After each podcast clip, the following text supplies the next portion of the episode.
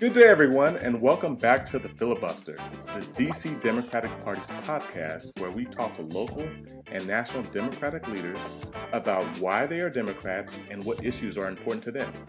My name is Charles Wilson, and I'm the chair of the DC Democratic Party. We're excited today that our special guest is at large council member Robert White. Robert, how are you today? I'm doing well, Charles. Uh, how, how are you? Life is good. Life is good. Good, good. Yeah, so like I said, we, we start our podcast off the same way, and we ask our guests very simple question: Why are you a Democrat? Uh, I, I'm I'm a Democrat because, uh, frankly, there, there there aren't other options, right? The Democratic Party is the progressive party. It's uh, the party that stands for and represents the the rights of of minorities, of really moving our country forward, of of women's rights, of making elections fairer and freer. Uh, so as I see it, you know, th- th- this is the party of progress. Awesome. Well, we're we're glad you're a part of the party. Um, so, is there anything that you're working on or passionate uh, about now um, as council member? Yeah, absolutely. Um, my, my, my number one passion has been, continues to be education. Uh, I, I, just believe so firmly. Uh, looking at my background, I come from a background of, of folks who have not gone to college, who have really struggled in this city and you know i'm i'm i'm i'm no special guy right? I just you know was really lucky and blessed to have a father who made a lot of sacrifices to to give me a, a, an educational runway that that most people aren't lucky enough to have. Uh, and he, he had to sacrifice in a way that parents shouldn't have to sacrifice to do it. So when i look at all the kids in our city that you know are not uh, doing as well in school don't have the the educational opportunities that they should i see myself in them and i feel an obligation to make sure we are pushing ourselves to improve our, our schools and, and making that a priority. So so that's uh, that's a place that I just continue to be very passionate. I push very hard. I irritate a lot of people, but I'm not going to stop doing it. Um, the, the, other issue is housing. Uh, I've really, uh, in my five years on the council, I've really tried to think outside the box on the issue of, of housing. You know, again, coming back to personal issues, seeing my family priced out of the city makes me want to make sure that fewer people are, are priced out. So I, I have some really cool policy ideas uh, on affordable housing that I've been pushing forward. Awesome. So you you've dropped a couple nuggets. So I want to start with education. You're a parent. Uh, yeah. I'm a parent. Um, what do you see as the biggest challenge uh, facing parents and kids across the city, both on the east side and west side of the city? The, the biggest challenge right now is us trying to work with kids at home. so you, you'll hear like stomping, and you may see some kids run in here, and they may see the same way you're. but, but but in terms of policy, the, the biggest challenges is, is that everybody isn't lucky enough to live in you know a zip code where you have by right access to a school that you know as a parent confidently is going to give your kid the chance you know your kid deserves. Uh, but it, it, it, really shouldn't be a matter of, of where you live what zip code you live in. Uh, you know we have school choice and so you may get into the lottery and get lucky enough to have the opportunity to travel clear across town for that educational opportunity uh, but but we have to do better and we have to demand better because as a parent I know that as soon as I had my first daughter, I now have two. Uh, as soon as I had my first daughter, every other priority took a backseat mm-hmm. to my child. And that's how every parent is. And we're trying to figure out how do we do the best? How do we create the best uh, and most opportunity uh, for our kids? And so, our challenge as parents is to make sure our kids have the opportunity that many of us didn't have. Awesome. So, you know, I, I, w- I want to drop a personal nugget. So, as you are um, you know, doing your work on the council and and really pushing the, this education conversation. Uh, when our son was old enough to uh, enter into lottery, my wife was doing the research and she realized that there was not one language immersion program in Ward Eight, and that that was shocking. Um, and they're you know they're all over the city, but there wasn't one in Ward Eight how does how does something like that happen? Yeah. And and what is how do we fix that? Well, let, let me let me just be very frank and you know not worry about hurting feelings because we, we all have to, to work together. But what I found is that there's a big difference between the folks in suits and ties writing white papers on education uh, and parents, you know, who have mm-hmm. lived experiences. And what I know as a parent, because I was in, in the same boat when I went into the lottery, my wife and I, every school other than our local school that we mm-hmm. applied for was dual language because that's what we mm-hmm. wanted. And as I talk to other parents, that is what they want, uh, you know, uh, uh, almost across the board, anywhere in the city. And so, if that's what parents want, that's what the demand is, and we should have that opportunity in in virtually every school, and multiple opportunities for uh, immersion programs, dual language programs in every single ward. But our, our government just hasn't yet caught up to uh, the the demand of, of parents, and and so that that's a place I've been pushing really hard uh, on immersion in, in dual language, and uh, and I, and I think we're we've made a lot of progress, but uh, we still have a ways to go, and I'm I'm going to keep pushing that boulder, and I and I think we will continue to to expand uh, language immersion and, and dual language in the in the coming years. All right, awesome. Um, you talk you touched a little bit on housing, and you said you had some real creative ideas. Did you want to share any of those? Yeah, I, I, would love to, and I, I appreciate the opportunity.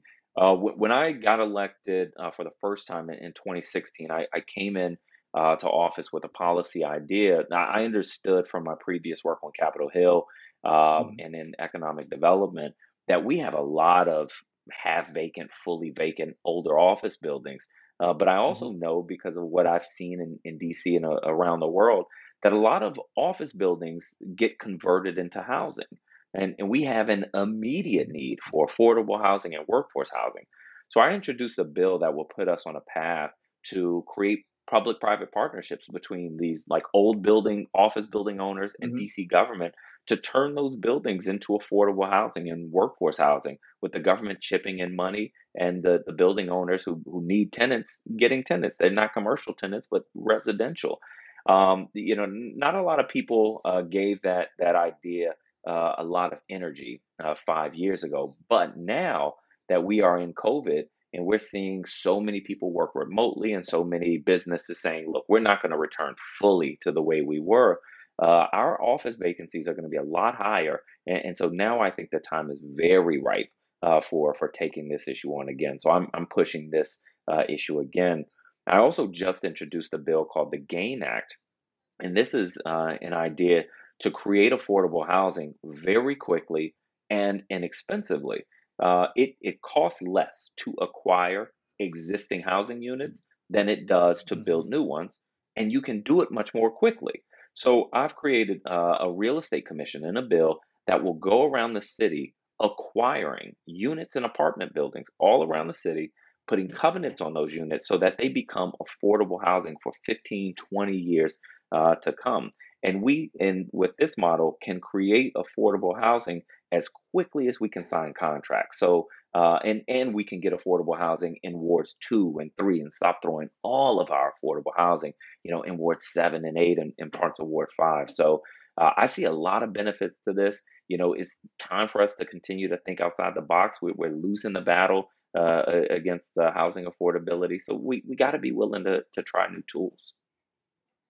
Awesome. You know, I was um, I was looking at the census data. Um, like now, you can research this particular census tracts, and in my neighborhood in Anacostia, the uh, the median income is forty thousand dollars. Um, in the neighborhood right next door, over there in Fort Stanton, is about eighteen thousand dollars. But literally right across the river in the, at the Navy Yard, do you know what the median income was? It was hundred and twenty-eight thousand dollars, and that's literally right yeah. across the bridge.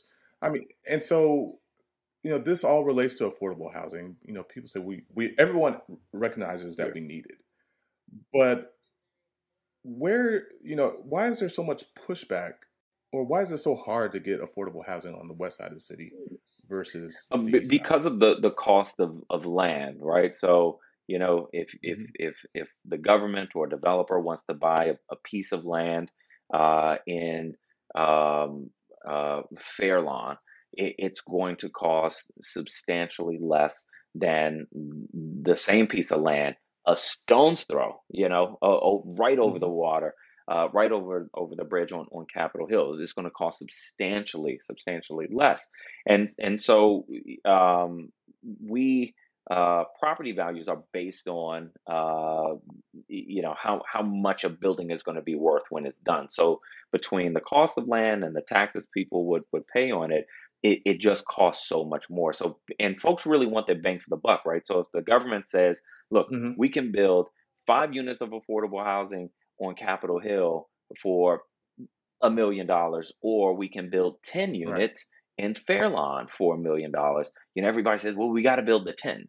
Uh, but at some point, we have to think mm-hmm. not just uh, quantity, but but quality, quality of life. You know, quality of uh, pushing back a, a, against uh, economic uh, and frankly racial segregation. So so we do collectively have to start to think of these things differently. Awesome. So let, us let's, let's circle back to your idea about uh, using um, old commercial buildings and turning them into affordable housing. How how has that idea been received amongst your colleagues? Um, my colleagues, when I you know I was a new council member, and I think you know they they kind of wanted mm-hmm. to support me, and it and, the bill was for a study. So I, I, was able to get it passed, working with with my colleagues. The uh, the, the mayor's team didn't really want to do it, but they are the, are the, ones who had to do the study. So the, the council did pass it. You know, mm-hmm. I would work with my colleagues who were kind enough to help me fund it. Uh, but the conclusion of the study uh, that the administration do, did was, uh, you know, it's an okay idea, but it's not going to work in, in DC because the, the market won't won't support it.